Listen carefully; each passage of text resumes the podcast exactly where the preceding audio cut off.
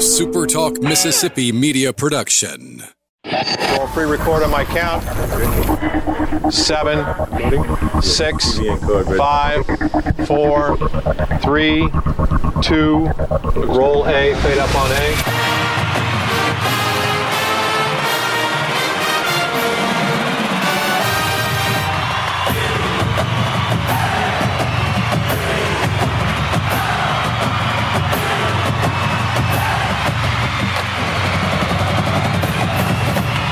Southern Miss to the top. You're tuned in to the Eagle Hour. Hey, good afternoon, everybody. Welcome to another edition of the Eagle Hour. I'm Bob Getty in the First Bank Studio here in Hattiesburg, Mississippi. Luke Johnson will be joining me a little later in the program, as will Kelly Santer. Opening segment of the show sponsored by Dickey's Barbecue Pit, proud supporters of this show, and we're proud to be their friends. They're serving up that great food 7 days a week. We would encourage you to help support them by enjoying some delicious Dickey's food, either through their drive-through window or home delivery. It's available for you 7 days a week. Just because the restaurants aren't open in Hattiesburg does not mean you can't enjoy the restaurant food. It's very simple. Go to dickeys.com, place your order. They'll have it ready for you when you get there. You can pick it up through the drive-thru, or you can set up a delivery, and they will bring it right to your house. And it's just as good as always. Dickey's Barbecue Pit, we thank them for their support of the Eagle Hour. All right, we're going to be talking golf, hopefully later in the show, with a former golfer by the name of Ben Snow from Southern Miss. Kelly will be joining us a little later. Luke will catch up with us momentarily. But for now, we go down to Thursday. It's Thursday, so we go down. I used to say to the Gulf Coast, but now we go to New Orleans to find our buddy Patrick Magee from the Biloxi Sun Herald. And Patrick, I hope you're COVID-free and doing well. Yeah, we're all still COVID-free and laying low, and things are going pretty good so far. Well, good deal. All right, lots to talk to you about today, Pat. You had a great article, I thought, this week. Had a good conversation you did with Jeremy McClain, Southern Miss Athletic Director. I read an article before I came on the air today that was done by some other entity with the Ole Miss Athletic Director. You know, he was very wishful about a lot of things, but really couldn't say specifically what he thought would happen come fall. What were you able to learn from your conversation with Jeremy? Well, I think the one thing is everybody's going to be determined to make sure football is as normal as possible that it happens, just because it's so crucial to Southern Miss, and it's crucial to so many other programs. So McClain wasn't really, pie in the sky or anything about, his hopes for the upcoming season. He just admits there's still just a lot of things that they don't know. Will they be able to start on time on September 5th? Will it be pushed back? There's even rumor pushed up, but I don't think that happens. It's so many unknowns, but, he acknowledged that some things may be changing in regards to scheduling in the future for basketball, baseball, other sports. They'll be playing, games a little closer to home, even within the conference. I think there was a report out today or yesterday out of West Virginia that the conference was looking at, I think, either 5 or 6 opponents where in basketball that they would play home and home. So, in other words, you would play 5 or 6 teams twice within conference play, which is very different than the current setup where it's, only Southern Miss plays Louisiana Tech twice. Mm-hmm. So maybe you would throw in a UAB or a Rice, maybe North Texas in their teams that Southern Miss would play twice. Conference USA, Southern Miss is trying to get innovative and try and tighten the budget. You haven't heard much out of Southern Miss. You're in some larger programs that are furloughing coaches, cutting pay by 20%, stuff like that. Nothing like that extreme out of Southern Miss up to this point, but it's just a lot of uncertainty right now until they know when they can get those athletes on campus. Does he have any sort of time frame as to when they might beginning to gather some information, Patrick? He gave off the impression that maybe in the next couple of weeks that we'll find out more from Conference USA. I think it's pretty obvious the conference has tried to act as a whole up to this point. You see Notre Dame and some other schools possibly striking out on their own and determining this stuff for themselves. But I would think we would probably hear something from Conference USA this month. So it's interesting to hear you say that he referenced scheduling in basketball. Does that indicate that that the conference is looking past football in regard to being affected by this virus all the way into basketball season. Right, yeah, and it's so hard to really change football. We're kind of late in the game for football. You know, it starts up in September. It would be really tough to really, dramatically change your schedule at this point. You want to play all 12 of those games. It may not happen. It may be 10, only 10 or something like that. So I think they're going to try to keep it as normal as possible as they can when it comes to football, but at some point they've got to acknowledge probably that they won't be able to do this, all the things they want to in terms of attendance and in terms of playing the schedule as it currently stands. So right now I think everybody just understands they need that football season because without it, revenue really dries up. Well, for a school like Southern Miss, though, will you enjoy any real revenue if you have to play football without fans in the stands? No, I mean, that's really difficult for the smaller programs that don't have the large TV contract money coming in. And Southern Miss really needs that because attendance and ticket sales is really what drives revenue. And I think we're going to see, from here on out, a different approach to scheduling and maybe a different approach to a lot of different things from these schools, understanding that, smaller ones especially, that the TV money isn't going to be there in the long run. I think even larger schools are going to have to understand that their TV contract, they probably kind of peaked out in terms of TV numbers, TV dollars. So the future of college athletics is going to be changed by this, I think. And for if schools have to go through this year, maybe half the season without fans or something like that, I mean, that's a major, major blow. Right. Elaborate just a little bit when you say that schools are going to take a different look at scheduling. What do you think are the kind of changes they're thinking about in that regard, Patrick? Well, I'm going to write a column on it whenever I really get the chance to do it. But I think we're going to see the landscape change to kind of reflect what I've written about in the last few years. In that, Conference USA, the Sun Belt, some of these other conferences, and they need to have a more regional look than they currently have. So I think in the long run we're going to see maybe some realignment. I'll try to go into more detail on that at some point, but I think the conferences themselves will have a different look, maybe even, dissolving some conferences and having maybe more 8 to 9 team conferences as opposed to 14 team, and just kind of build those conferences regionally because when we go, you go back to revenue and attendance, and the only way you really generate more revenue is get more fans in the seats. And the only way you get really larger crowds is to, of course, you want to win football games, but you also want to have schools in the general vicinity that can bring at least a couple thousand people to your stadium.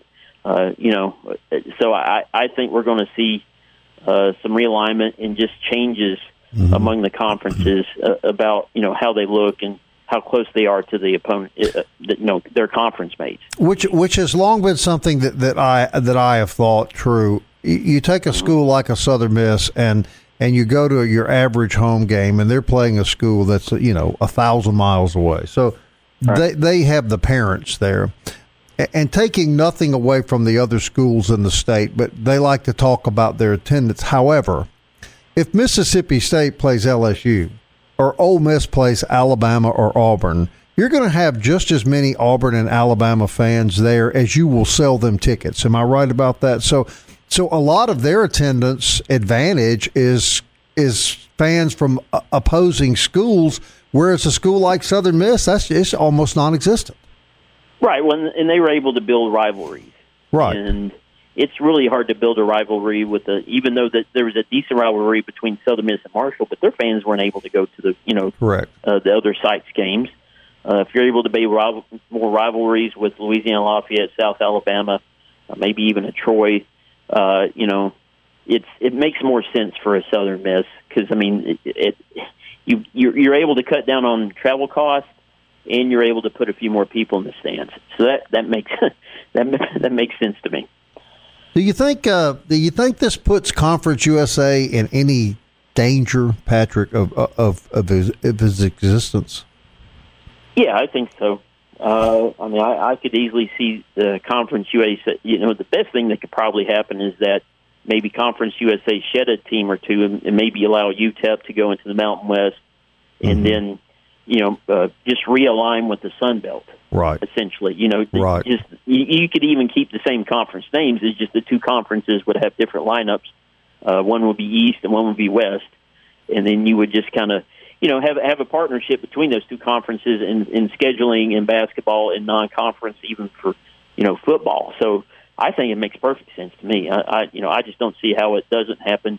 Maybe not in the next year and a half, but I think within 3 years.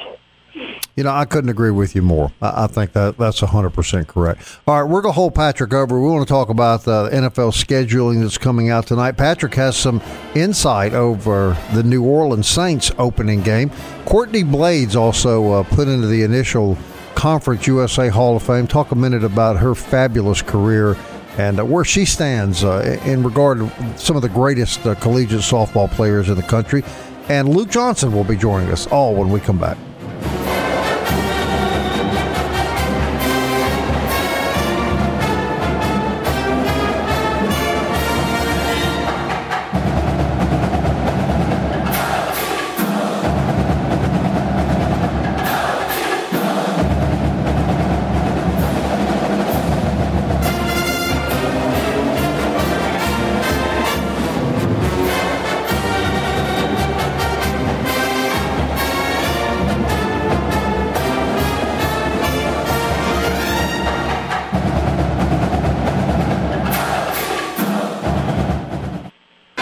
Tuned in to the Eagle Hour. The Eagle Hour. Southern Miss to the top.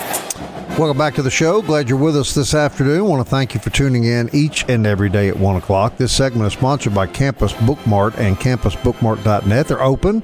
You can go by and get your apparel face-to-face, or you can go on the website, campusbookmart.net, order whatever you like. They've got a great inventory of spring and summer stuff, and you can have it delivered right to your front door. That is campusbookmart.net. We're talking to Patrick Magee from the Biloxi Sun Herald out of the city of New Orleans presently, and Luke Johnson is now with us at the First Bank studio in Laurel. We were talking during the commercial break, Patrick, to you about the possibility of some realignment between CUSA and the Sun Belt Conference, and how great that could be for a school like Southern Miss if it were a football, basketball, baseball realignment that would allow every year to be playing the South Owls and the Louisiana Lafayettes and the Louisiana Monroes. It just seems, and we've talked about this before on the show, but it just seems to me that would just build a lot of really natural and exciting rivalries. Yeah, and I think I'm sorry, was Luke going to address this? Or no, that was a question for you. Luke can chime in, but that's for you, yeah. I was just and there's even some conversation, I think John Gilbert pitched this to me, to where you would have your baseball and basketball conferences separate of your football conference. Mm-hmm. So you would build regional baseball conferences and regional basketball conferences. They're just going to have to get innovative, and under the current situation, it would make perfect sense now for Southern Miss to be playing South Alabama's and Louisiana Lafayette and Troy and some of these, schools that you can bus to. Right. Even Louisiana Monroe, you'd have to squeeze in, even though they're kind of a program that's kind of struggling financially. At this point, you have to probably kind of include them in Arkansas State. It makes a lot of sense for that to happen, because it's just going to impact everybody's bottom line for the positive. Maybe that's a good thing that comes out of COVID-19. Luke Johnson, this man has some news about your beloved Houdats and who they're going to open the season with. Yeah, fire away, Patrick. What you got? Nick Underhill, I got to credit him. He's reporting that the Saints will open the season with the Tom Brady and the Buccaneers in New Orleans. Wow. Last time Tom Brady was in the Superdome, he got lit up on Monday night. I was there. I hope it happens again. Would you like that, Luke? Would you like to open up against Brady and Gronk? Well, Von Bell, Patrick's favorite Saint player, won't be there to open up on a pick six, so we'll have to settle somebody else to do that. Good stuff. Well, they announce the schedules tonight, and Luke, a lot of fanfare for the, I guess it's just a sign of the times. A lot of fanfare tonight over the scheduling of the NFL. Patrick, we were joking earlier in the week that the lead story on ESPN was the 74 greatest NBA jerseys of all time, okay? So you know you're hurting for material. How can you fill 3 hours worth of an NFL scheduled preview show? How do you do that? You talk a lot. I mean, that's all you can do. And, I don't watch, much of ESPN. I've watched more of ESPN these days than I have in a while because I've been watching the Jordan documentary, and I found myself, watching reruns of South Korean baseball at 9 in the morning just because I need to inject something into my veins to keep me alive. And it's, but yeah, I don't think I'll be watching. I'm one of those people, even whenever like Southern Miss sends out the schedule, they send out this long press release, and I'm like, just send me the schedule. That's all I need to know. Right. So I just need to look at that schedule. It's 16. Is it 16 or 17 this year? 17. I forget. 17 under the new agreement. Right. 17. So yeah, that's the interesting part is how do you kind of plot out a 17-game schedule as opposed to a 16. The Saints and the Bucks. If they go that will have to be a Sunday night or Monday night game, won't it? Yeah, I would think so. I haven't heard. Usually they have that Thursday night game, but I'm assuming. We won't find out what that is until tonight, unless it leaks out here pretty soon. We haven't asked you to comment. This is outside the Saints, but we were, because of Kelly and being a Bengals fan, we thought it was really surprising. We kind of had Andy Dalton shoot into the Patriots. There was only six quarterbacks with 30,000 yards, playoff wins, 70 touchdowns or something like that, and it was like Brady, Breeze, Roethlisberger, and a few more of the studs, and Andy Dalton is right in there. He ends up as Dak Prescott's backup. Your thoughts on Dalton going to the Cowboys? Well, I think that's a pretty strong backup for the Cowboys. He'll fit in well with a lot of good players around him, so I think that's good for the Cowboys to kind of make that move. But, yeah, I'm kind of sitting here scratching my head on what the Patriots are going to do with quarterback. It's basically going to be a no-name taking snaps. So it's I guess it's the former Baylor quarterback that they're looking at as their starter at this point. Stidham from Auburn. No, Stidham. That's right, Stidham. They've done a good job of developing quarterbacks in the past. We all see Garoppolo at San Francisco, and even Matt Castle was a backup, and he was able to win some games elsewhere. So maybe they see something in Stidham. Patrick, why does no team seem to want Cam Newton? Well, he's broken. He's just not healthy. He just hasn't looked healthy over the last year or two. So I think that's the main holdup. They're just somebody's going to have to get him in for a physical, and he's just going to show him he's still a physical freak that can throw the football. But his mechanics throwing the ball have been pretty bad. They were never great, but as he got more and more banged up, those flaws as a passer just kind of start to show up more and more. And is it fair to say too that you bring a lot of drama, you bring a lot of attention to the team as well? And if you're gonna accept that, you want to be able to justify that on the field. Is that a fair statement?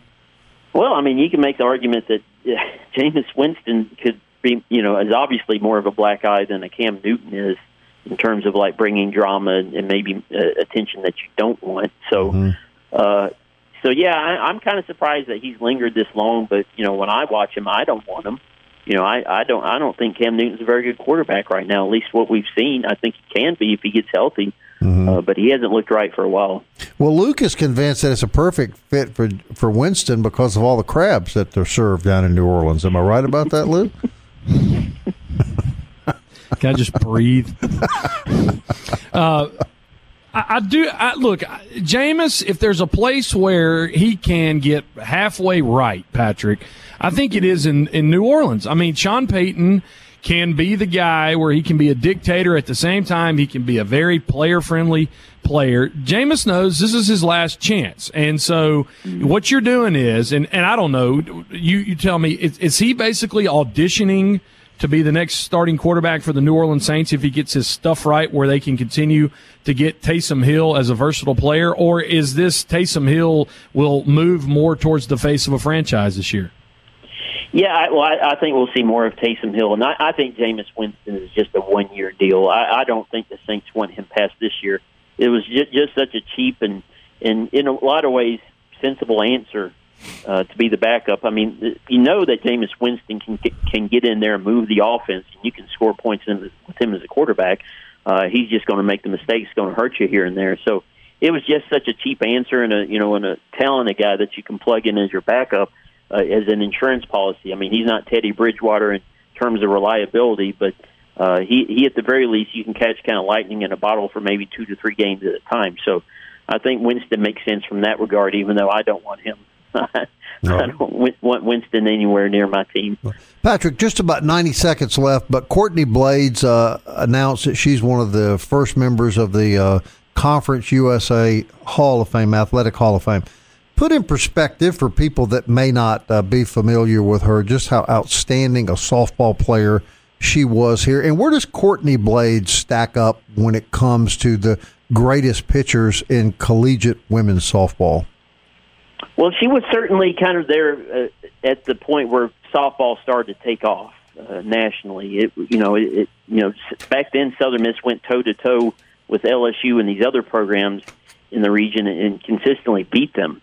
And that was Lou Harris really built an impressive team when she came over to as a Southern Miss softball coach. And Courtney Blades was just a force. I mean, she threw a perfect game or a no-hitter up in the College World Series, and was just completely, perfect game. And she was, I mean, you could put her up there as possibly the greatest female athlete in the history of Southern Miss athletics. I mean, you got a Tori Bowie, you put in there a Janice Felder and some of these other women who had won a lot of games and achieved big things. But I don't think anybody has been as dominant as Courtney Blades was back then. I mean, that was a powerhouse of a team. She was really the driving force of the whole program.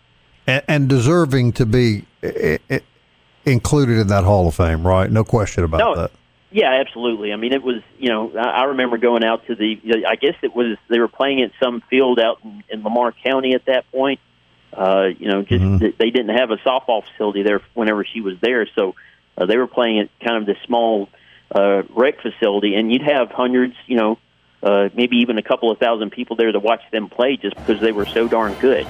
Right. It was something that, if Southern Miss fans were there, they remember it. All right, Patrick, we're glad you're safe and sound in New Orleans. We appreciate your contribution to the show each and every week. We look forward to having you back on next week. Okay, thanks, guys. Patrick Magee, everybody, from the Biloxi Sun Herald, and our very good friend. Always glad to get Patrick's insight into Southern Miss sports. We'll be right back.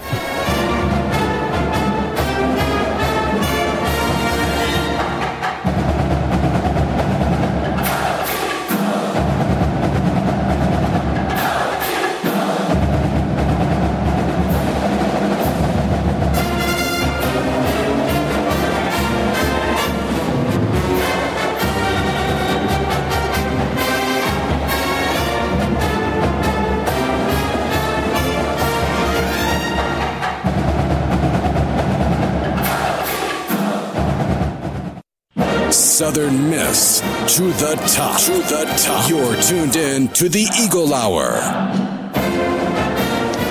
Always appreciate Patrick Magee for spending Thursday segments with us, and always enjoy the professor's insight. Saints taking on the Buccaneers, first game of the 2020 NFL football season. That is just makes my day knowing that schedule's in place, Bob.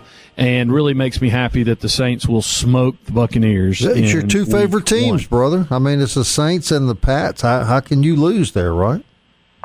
Yeah, but it's going to be the Buccaneers now, so such a great division foe. Third segment of the Eagle Hour brought to you every day by 4th Street Bar and Grill, home of the $8.95 lunch, especially served curbside right now. And we appreciate Slade White and his crew's support over at 4th Street Bar and Grill in Hattiesburg. It is an absolute gorgeous day outside, and our next guest knows all about that. Ben Snow, 4-year letterman for Southern Miss, All-Conference USA in golf back in 2003 and 2004. Ben joins us hailing from Canton, Mississippi. Ben, how's this beautiful Thursday going for you? It's going good. Appreciate you guys having me on. See, I don't hear the wind in the background. I thought you'd be on hole 15 right now, about a 243 wood going in. What is life like right now without being able to watch golf? I'll tell you what, it is a strange time we live in. There's no doubt about it. Like we were just talking a few minutes ago, I never appreciated how much sports and watching sports was a part of my life until it was all taken away on a single day. There's not a lot to do these days. It seems like I'm ready. Bob's a Redskins fan, so he never watched sports to begin with in the last 20 years or so. Boy, the Saints fans! I'm telling you. Going back to your career at Southern Miss, man, I found an astonishing statistic about you. In the 2003 to 2004 season, Bob, this is pretty wild about Ben. 35 rounds, 42% were par or better. Ben, that is an astonishing, I don't think I've ever shot par in my life. 42% of your rounds that specific season were par or better. That is highest or top four, I think, in Southern Miss history. What do you remember specifically about that season? Wow, that's a stat I've never heard. I actually didn't realize that. My career I started in '99 and kind of got off to a slow start.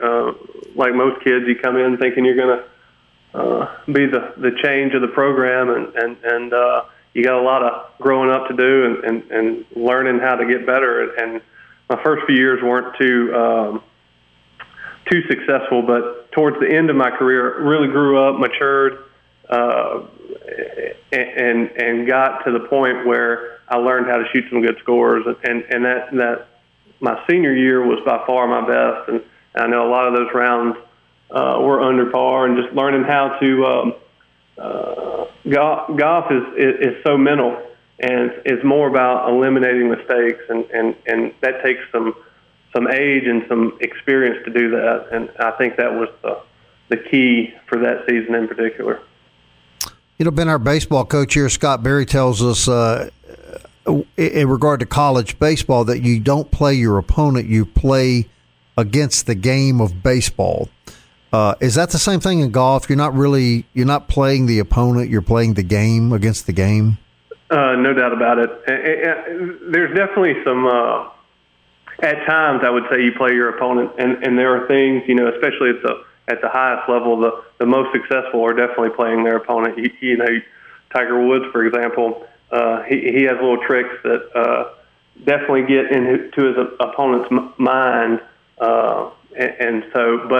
But you're right, the majority of it is playing the game and learning the game and learning yourself and how to handle those emotions and the different scenarios out there. Golf is, I kind of thought about this before our call, but it's kind of almost like a quarterback in that you've got two reversed parallels, I guess.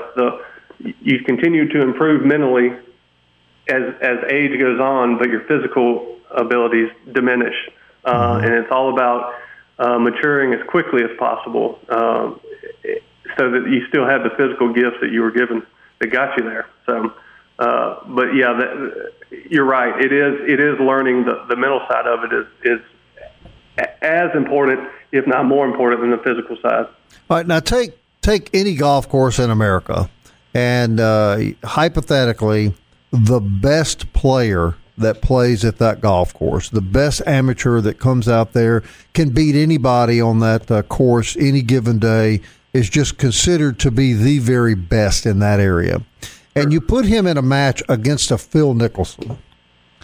How much better is a guy like a Phil Mickelson or a Tiger Woods? How much better are those guys than the very best amateur golfers? Well, that's almost two different questions. Depending on the course, there's a wide range in the best player at each club. Right. First of all, it's almost the short answer is it's an astronomical gap. It's hard to see, I think, with the recreational golfer when they see that guy at their club that shoots 68, 69 day in and day out. The gap between that guy and the elite level on the PGA Tour, I mean, it could be as high as 4 or 5 shots per round, so 20 to 25 shots for a 4-round tournament. And wow. That may be hard to believe, but you almost have to be at that level to appreciate how good the athletes in our game have gotten. And you know, I played at Southern Miss in 99 to 2004, and the game really changed.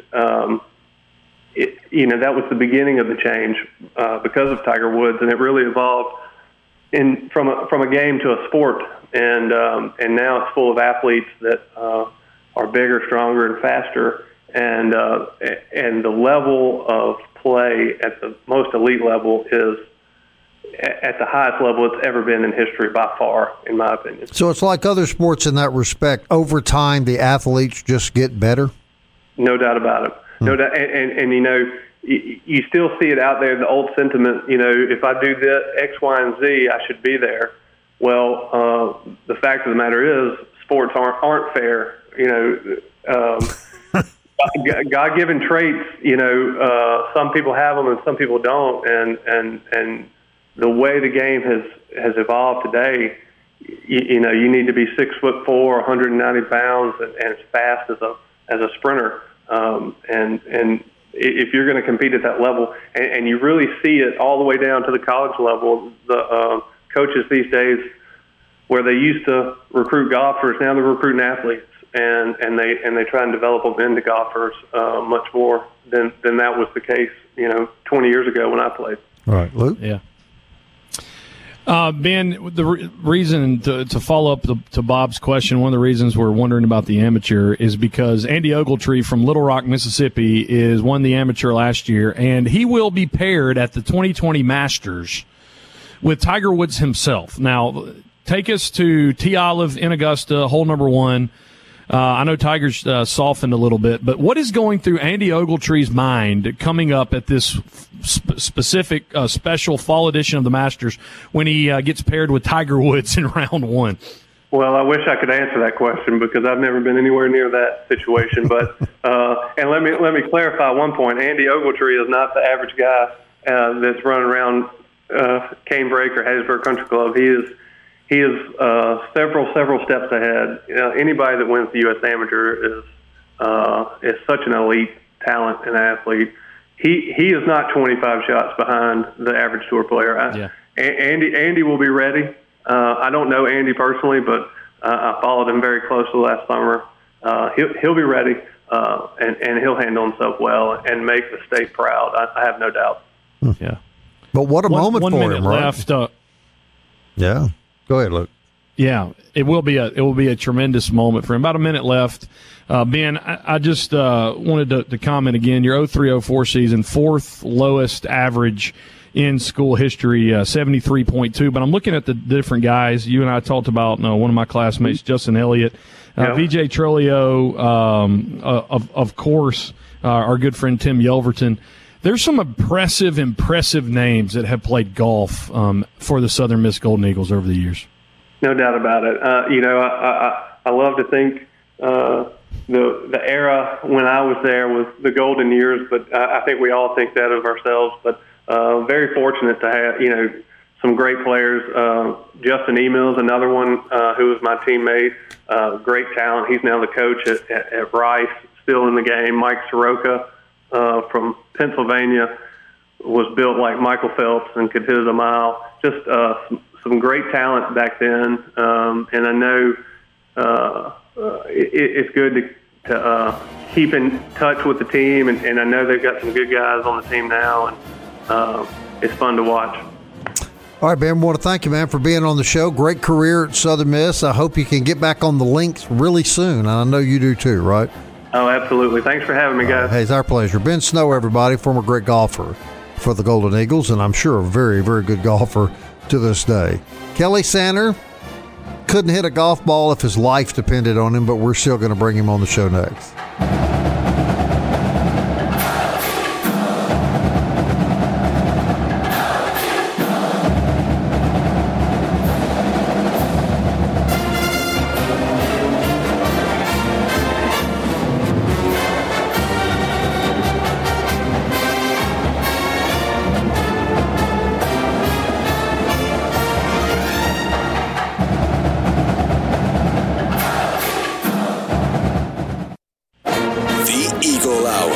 Southern Miss to the top.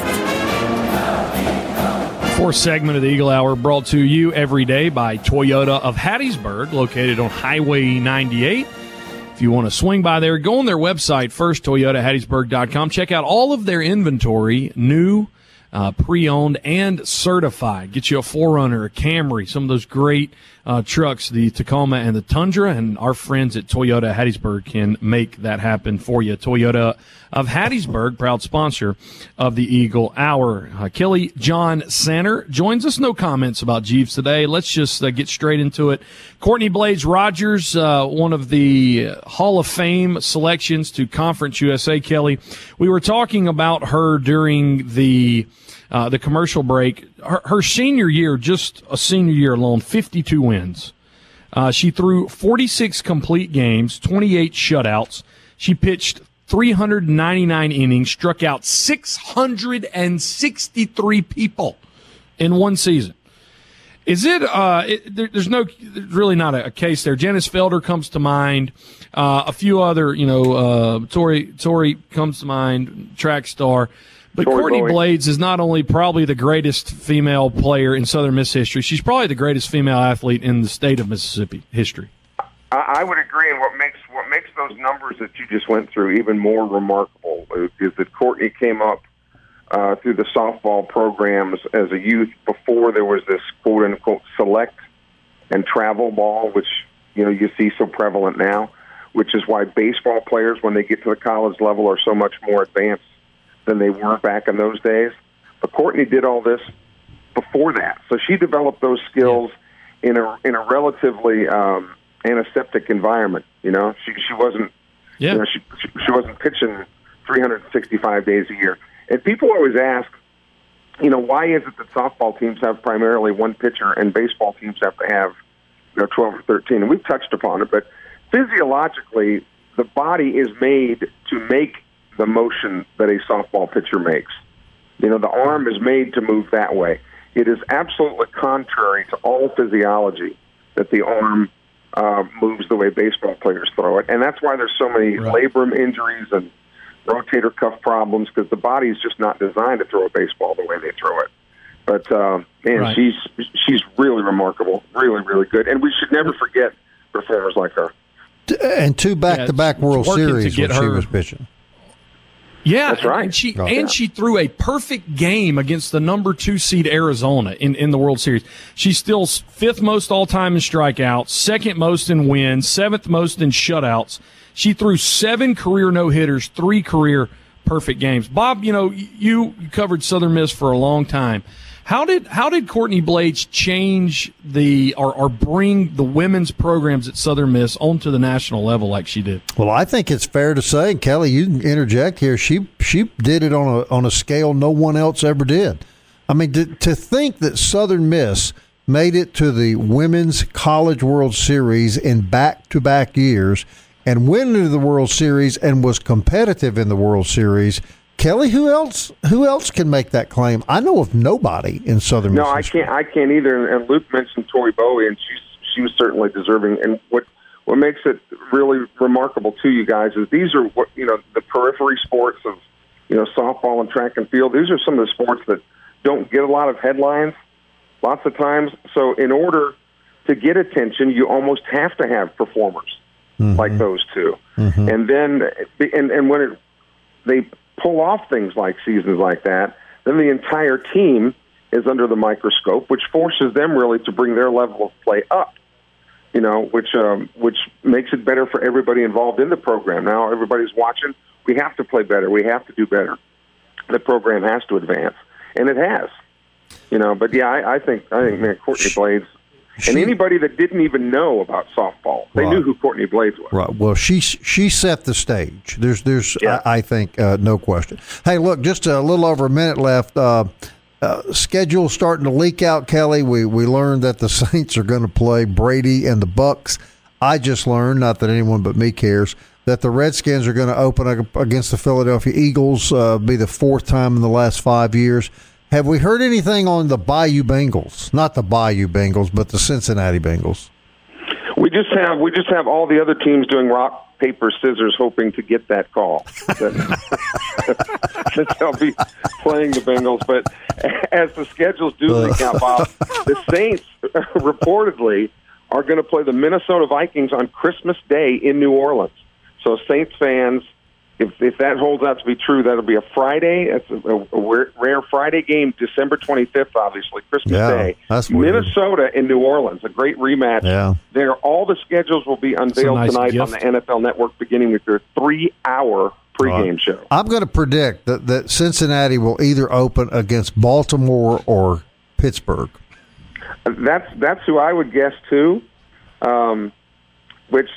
Again, the Jets are even hoping they get to play Cincinnati. So if it was a bidding process, the NFL could make a lot of money, you know. People putting up money to get to open against Cincinnati, right? That's right. That's right. All right, we'll have Kelly on the show more tomorrow as we wrap up yet another week. We hope you'll join us then. Until tomorrow at 1 o'clock, Southern Miss to the top. Time keeps on slipping, slipping, slipping into the future. Time keeps on slipping, slipping, slipping into the future. Oh, to fly like an eagle to the sea. Fly like an eagle, let my spirit carry me. I want to fly. Free. I go through the world of mission. A SuperTalk Mississippi Media Production.